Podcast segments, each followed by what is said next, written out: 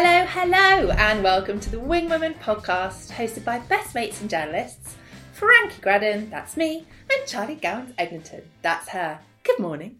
Good morning, Francesca. How are you? I'm all right. How are you? Very well, thank you. Thanks for having me. Thanks for my coffee. Very welcome. My nephew has been born. Yes, Charlie became an auntie last week. Very exciting. Baby Theo, he is adorable. Chill vibes from this little guy. Oh, And really big eyes, which is adorable and also disconcerting because I feel like he really sees you, you know? Mm. He's weighing you up.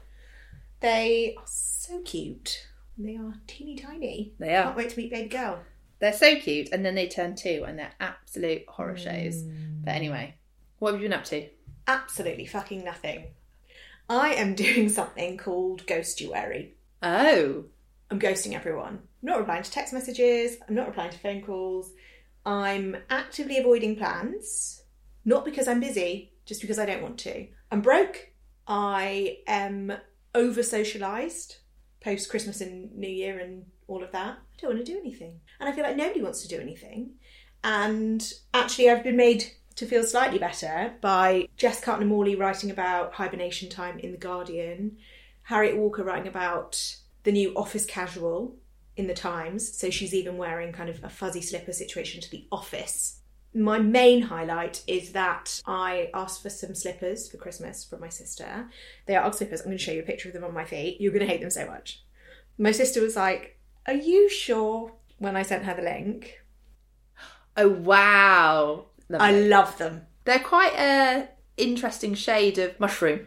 They're taupe. Okay, taupe, I've sure. called them taupe. Do you know what? The kids are really into this kind of a vibe of like a all-terrain dad hiking boot fleece situation. My sister said that all the kids where she works, not actually children, because that's inappropriate with labour laws, just young people in their twenties, all wear stuff like this to the office. Really? Yeah.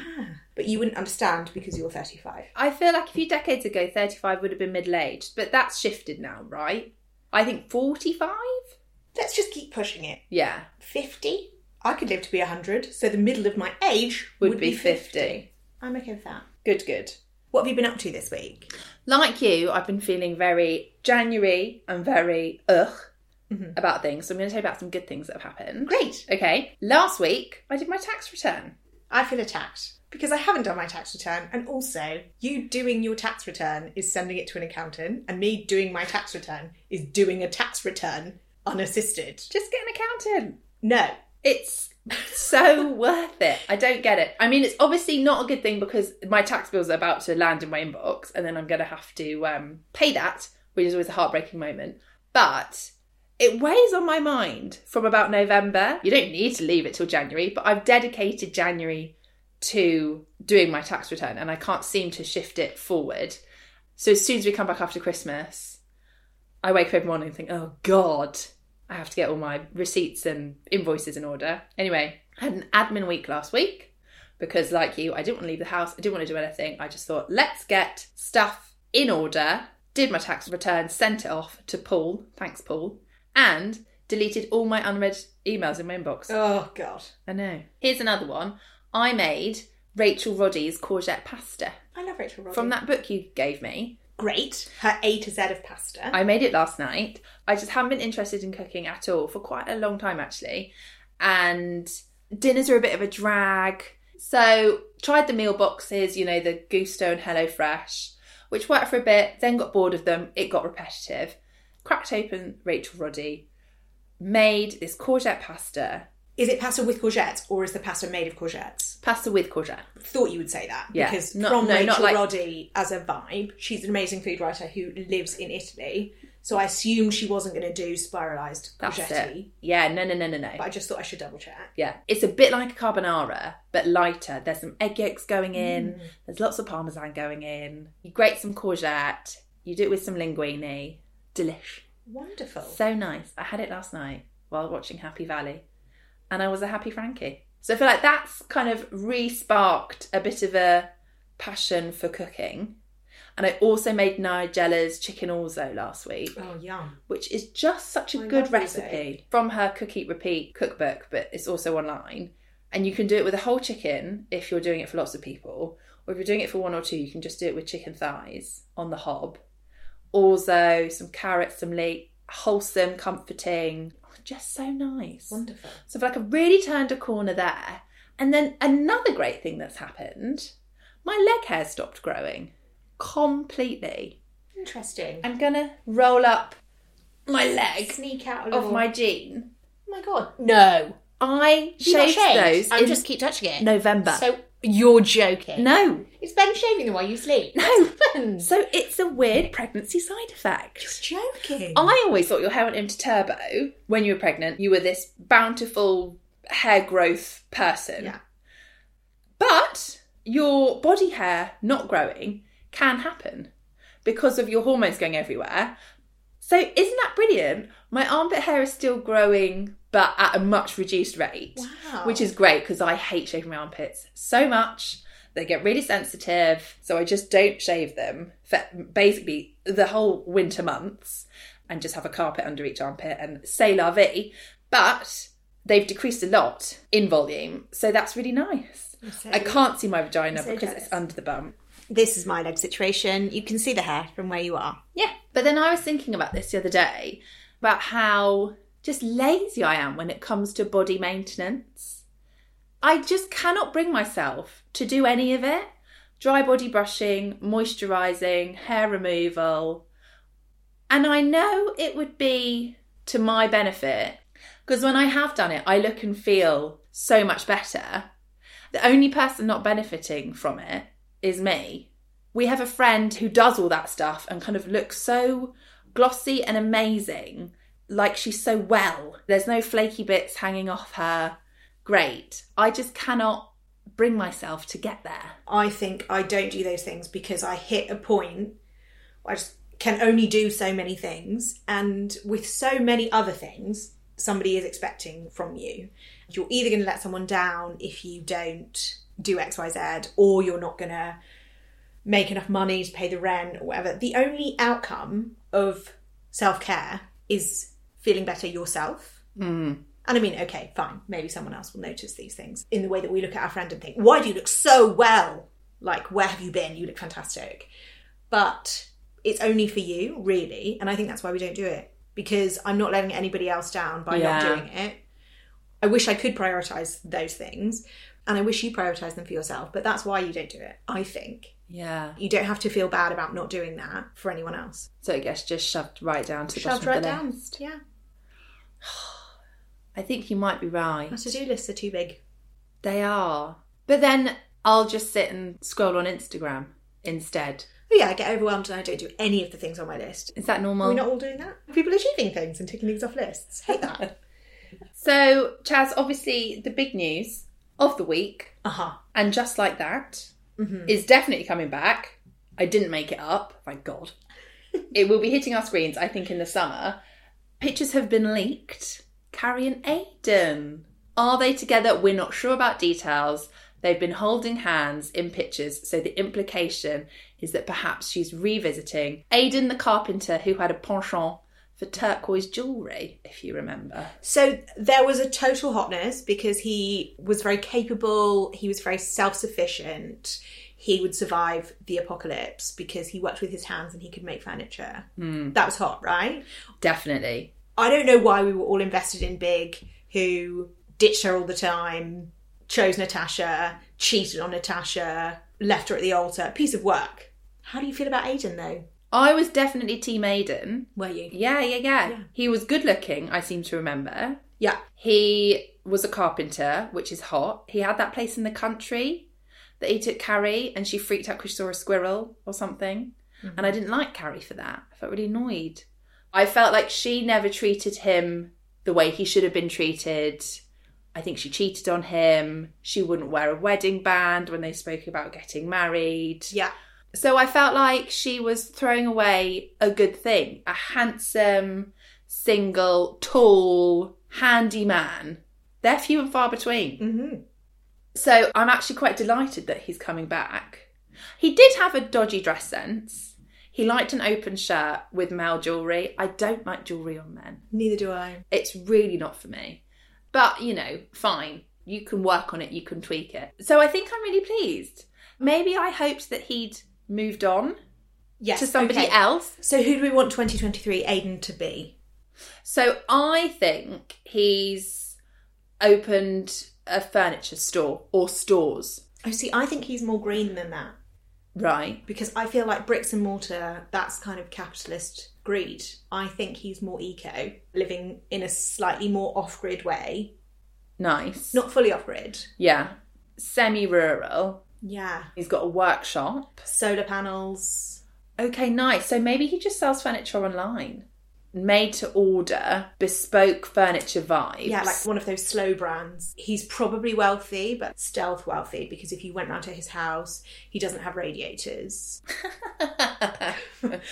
But yeah. he's got loads of money, but you wouldn't see it necessarily. Okay. Yeah, very under the radar. Like he's got a really zhuzhy coffee machine. Yeah. Maybe his plaid shirt's a really nice thread count, Mm-hmm. and he quite likes a cashmere jumper. And I think he's built his own home. Lots of wood, Yeah. glass, built into the landscape. Bit of a grand designs. Maybe he's got a garden roof Yes. with sprouting things. Uh huh.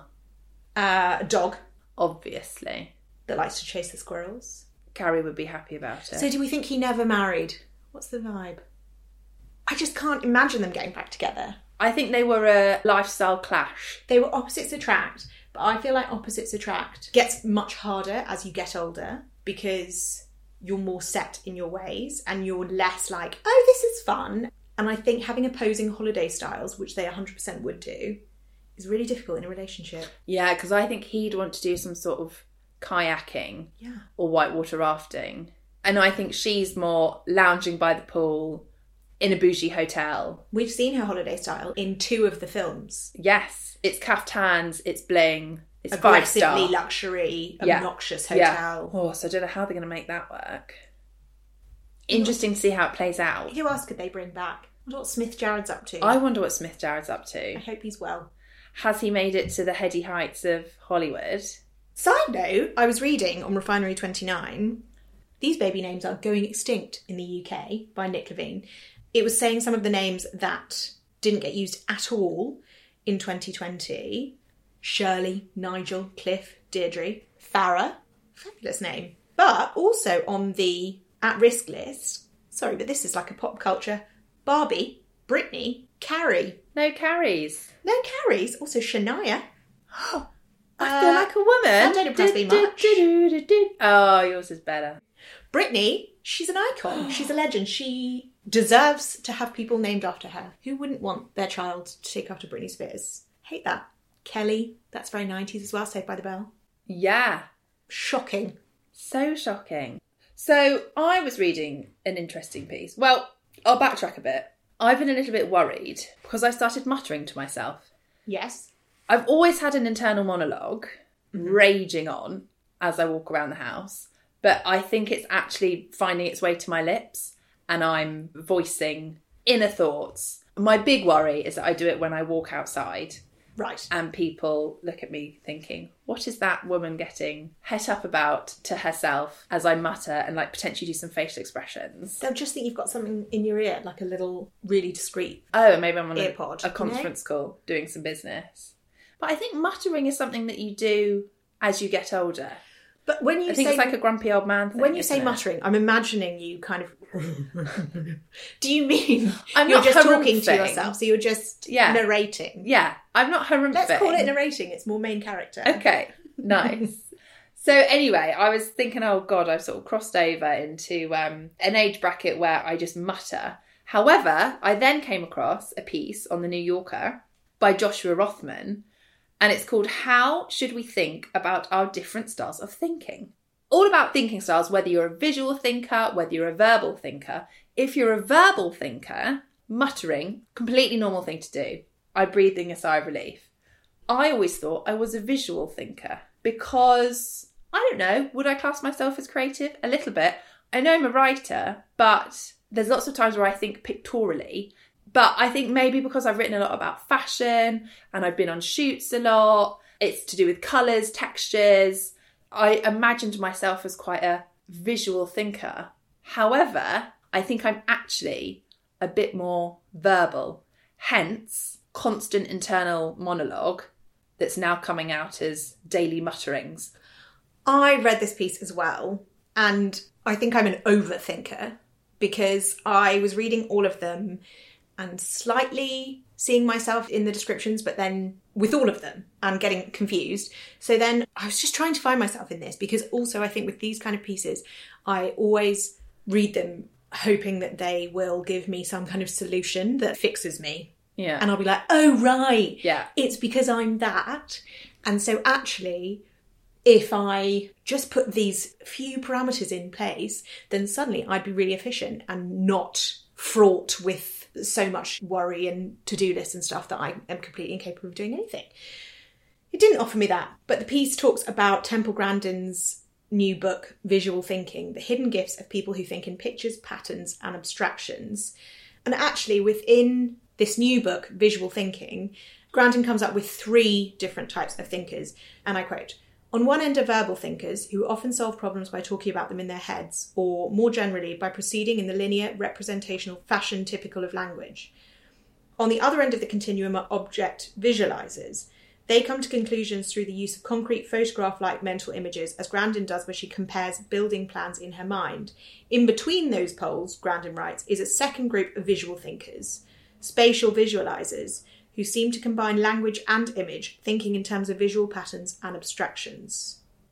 So the example that they then go into is imagining a church steeple, and that if you were verbal, you might just think of two lines. If you were visual, you might think of a steeple you've actually seen. And if you were in between, you might piece together a kind of imagining of a steeple based on lots of different things, pulling from lots of different sources. I don't know which one I am. I don't think I think verbally, which again confuses me as a writer because I do think of things in sentences, I play with words in my mind, I count out the letters of words in my head sometimes as I'm reading them or saying them or walking along. So I'm thinking about words, but I don't know that I'm thinking in words. Interesting. But is this going to help me with anything? Well, I know. I was hoping that there'd be some sort of conclusion, which there wasn't. But I had never considered that people think about different things in different ways. Hmm. That's just such an interesting concept. Maybe this will reveal or give me some sort of more understanding about the goings on inside my brain. I wonder perhaps if it might be helpful in terms of personal relationships and navigating personal relationships because maybe we have compatible and incompatible thinking styles. In the same way that we talk about love languages, which is now quite a common thing for people to claim a love language, for people to see those incompatibilities and maybe be able to resolve issues in a small way with that by thinking, oh, okay, but that person isn't a words of affirmation person or they're not touchy feely, but they give me other things. And it's also similar to support languages, which is something that I heard about on my Goop cruise. That we have different support languages, and often when we're feeling unsupported, it's because we're getting the wrong kind of support or not the kind of support we want. And actually, the support we give is often The support we want of the- back. the support we want back. Maybe the way we think changes our compatibility with different people. And actually, if you're arguing with people or not able to resolve issues with people, like at work, you know, when you seem to be hitting a brick wall with someone, Yeah. I wonder if that's to do with different thinking styles and actually maybe just not being able to express your points to each other Yeah. properly. Well, and I guess also seeing problems or issues in a different way. We must get frustrated with each other when we don't seem to be approaching a problem in the same way. Hmm. Or we're not resolving a situation in the same way. Or when something seems obvious to us Yeah. and you can't understand why it's not obvious to somebody else. Yeah. Or it's really frustrating when somebody is explaining something to you as if it is obvious. And you just don't get it. Can't think of anything that makes me angrier than someone telling me something is really easy to understand while I have an absolute meltdown over it. I also read a piece on the New York Times that has also not offered me a solution to myself, but again, I thought, oh, that's me. So this is by Dana G. Smith Depression Rooms and Doom Piles Why Clearing the Clutter Can Feel Impossible. So she talks about a YouTuber actually who opens a video saying, Today we're going to be cleaning my depression room.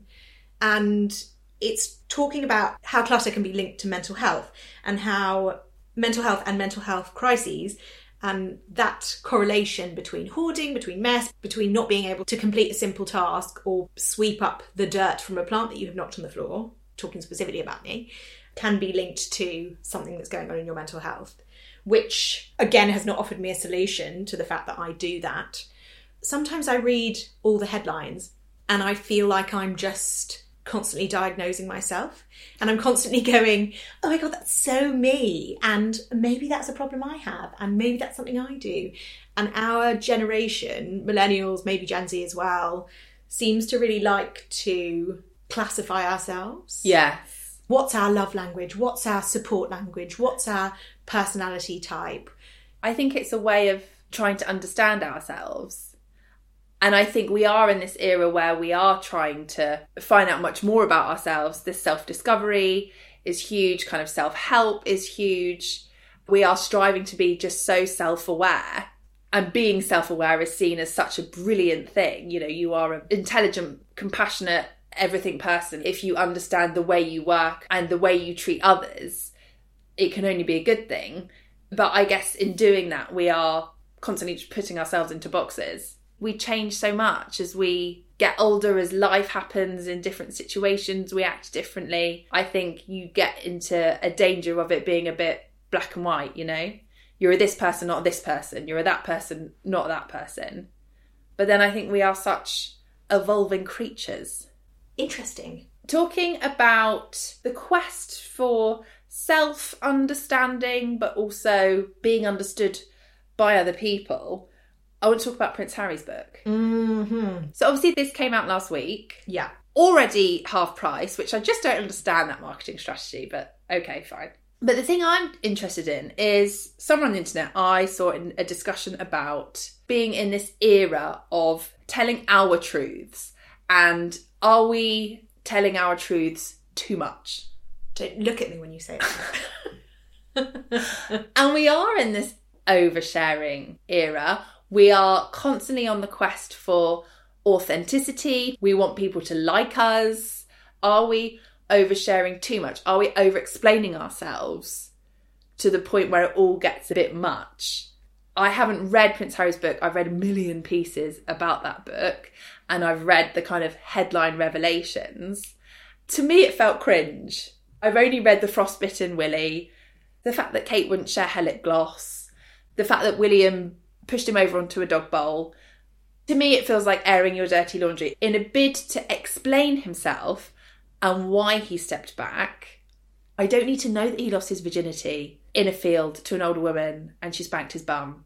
Where's the line? Where do we say, okay, I've said what I can say, I've sort of put my point across, I can't say any more, people will think what they think, and I just need to accept that some people are going to think a certain way about me. I've said my piece. But then I've never found the line.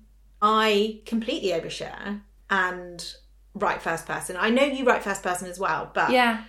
I feel like perhaps you're more respectful of boundaries. It also makes a difference that you're married and that you have a child, so there are other people to kind of safeguard. Whereas occasionally I send a text saying, Sorry, do you mind me putting this into a piece to a friend before I air their dirty laundry in my piece? But I'm not sure we have a line anymore because we're in the era of first person oversharing. We are all telling our truths constantly. Mm. I mean, here we are on our podcast. Yeah. Hello. Love the sound of our own voices, obsessed with ourselves.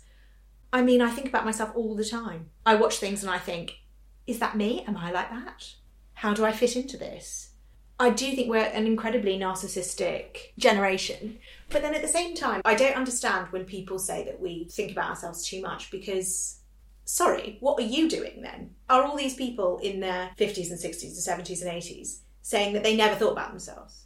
Like, okay, maybe they didn't address their emotional responses to things and try and work out why they felt this way, therapize everything. But surely you didn't just like go about your life with no, oh, I won't even worry about what I want. I'll just carry on. Isn't everybody thinking about how they feel about situations constantly? Or are they not? Am I in a narcissistic thinking style? My current main excitement from the spare book is that story about him shopping in TK Maxx What a surprise! and saying that for a couple of hundred quid he could look like a fashion plate. Sorry, what TK Maxx is he in? Because untrue and everything in there is always really weird. Constantly, when we were in university, I was going to TK Maxx to try and find something designer, cool that I wouldn't be able to afford normally. Never found anything good. Obviously, you know how I feel about Home Sense, which is their homeware version of TK Maxx. Big fan. Love a copper bottom saucepan at a fraction of the price. But TK Maxx, no. I also like that they tried to discredit his story by saying that they never hold sales. They do. We've seen discounted TK Maxx. You've seen it. I would have thought they would have been thrilled about the publicity. no, but that is the level of detail that he's really gone into. Mm. Well, and I suppose it makes people feel relatable. And we all like to relate to people, especially people who are rich and famous and wealthy. You know, we love that bridge being drawn closer. But I guess we're just in danger of, you know, once you have shared that much of yourself, you can never come back from it, can you? Like it's out there. It is. We know that he calls his Willie his Todger. Too much. Also, not a great day for the Elizabeth Arden PR team. Maybe it is a great day because people are thinking multi purpose. I mean, Elizabeth Arden Eight Hour cream, there are just so many uses for it. There really are, and I do think everyone should have one in their bathroom cabinet because you just never know when you're going to get a frostbitten extremity and it can sort you right out. My biggest issue with that book is that he calls his mum mummy. Mm. And I know she's dead, and I know he loved her loads. To me, that still does not excuse grown ups calling their parents mummy and daddy. I hate it so much. It would be an immediate red flag for me. No, no, no. Please leave. But I think it is a posh person thing, isn't it? Is it? Certainly, the stereotype around that is that it's private school boys. Mummy! Even when you say it, you say it in a posh voice, don't you? Yeah. So, is it true? Write in. Maybe we should do some real research into this area and see if the incidence of poshness and the incidence of calling your mum mummy. Whether they overlap. Yeah, I feel like there's there's something there. Probably. Yeah. I just can't. That and grown women wearing bunches or pigtails. Sorry, no. How are you going to discourage it? Because you have a son now. What's the cutoff? Mm, Does he call you mummy right now? he does, but sometimes he throws out a mum. Okay, good. He's starting early Yeah. to wean off the name. I think up to 13, mummy's okay. 13. Teen years, it- puberty. yeah, you've got to stop that. You have got to. Do you feel as strongly about daddy? Funnily, no. I still don't think it's cool. If you said, I'm just on the phone to my daddy, I'd be like, ooh, are you okay? I think it just infantilizes people. And obviously, we are so much more used to women being infantilized than men. So it doesn't feel quite so jarring, but I still think it's an issue. I don't mean to sound judgmental, it's just like a personal ick. Well, everyone should bear that in mind, I suppose, if they want to come in within 100 metres of us. I mean, or don't, you know, live your best life, whatever. Yeah, it's fine. Right. Any more for any more? Just a couple of recommendations that I'd like to leave you with. Hit me. BBC One, Amanda and Alan's Italian Adventure. What a treat. Which Amanda, which Alan? Alan Carr, Uh huh. Great. Amanda Holden. Mm. Don't knock it till you've tried it. Eight part series, half an hour episodes. Amanda has bought an apartment in Sicily for a euro. So it's this scheme that Sicily's doing. I don't know if other areas of Italy are doing it, where towns and villages that have been kind of deserted by the young people Yeah. they're kind of falling into disrepair. So, in a bid to get people back into these areas and to sort of build business and infrastructure and bring vibrancy back into the area, they're selling homes for a euro. Yes. Okay. I've read about this phenomenon. Yeah, great. So, they actually buy two apartments in a little town called Salemi, which is a medieval hilltop town, absolutely beautiful, and they renovate it. Um, well, they renovate them both. They kind of knock them into one big apartment, and each episode they sort of do a room and they discover the area, and it's really quite funny. And it's just lovely. They're friends in real life, Okay. so it's a very nice rapport, and they're quite jokey with each other. There's some tender moments. Alan's gone through a divorce, feeling quite down about everything Okay. this is giving him a nice little project. They do it over three months.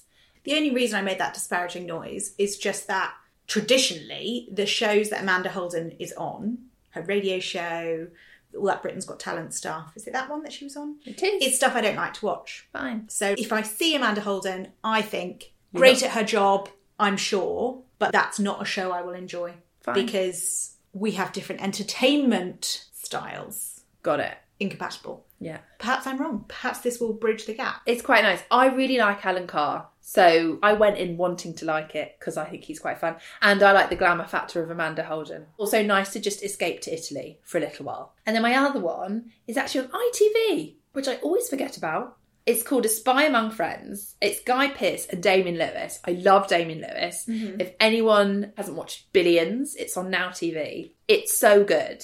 He's the lead character in that. Oh, he's amazing. But anyway, this, it's a spy drama. I think it's set in the 60s. It's based on a true story, but it's a fictionalized telling of a agent who was very high up in the SIS and it gets revealed that he's been a double agent. He's been working for Russia for like 30 years. And Guy Pearce plays the double agent. Damian Lewis plays his best friend who also works for the SIS. So you see it gets revealed and you mm-hmm. see his shock. And then it kind of works back into the story of how everything's happened. Anna Maxwell Martin is also in it. She is obviously brilliant in Motherland. She's someone from MI5 who's investigating this situation. It's just so good. I love spy stuff.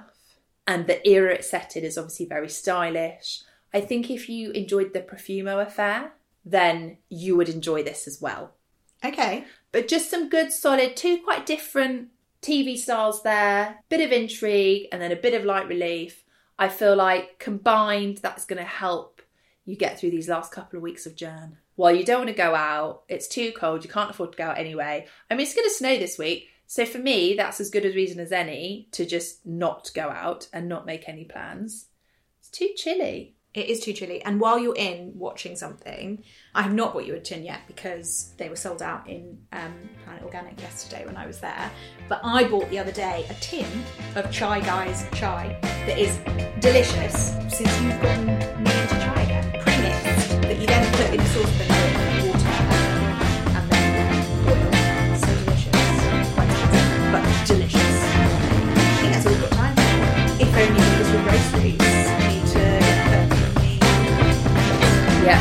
food delivery during this podcast. It's been a little bit of customers this week. Shopping. So thank you so much. If you like what you heard, please rate, and subscribe. Big thank you to everyone to our podcast and we will speak to you in a fortnight. Until then.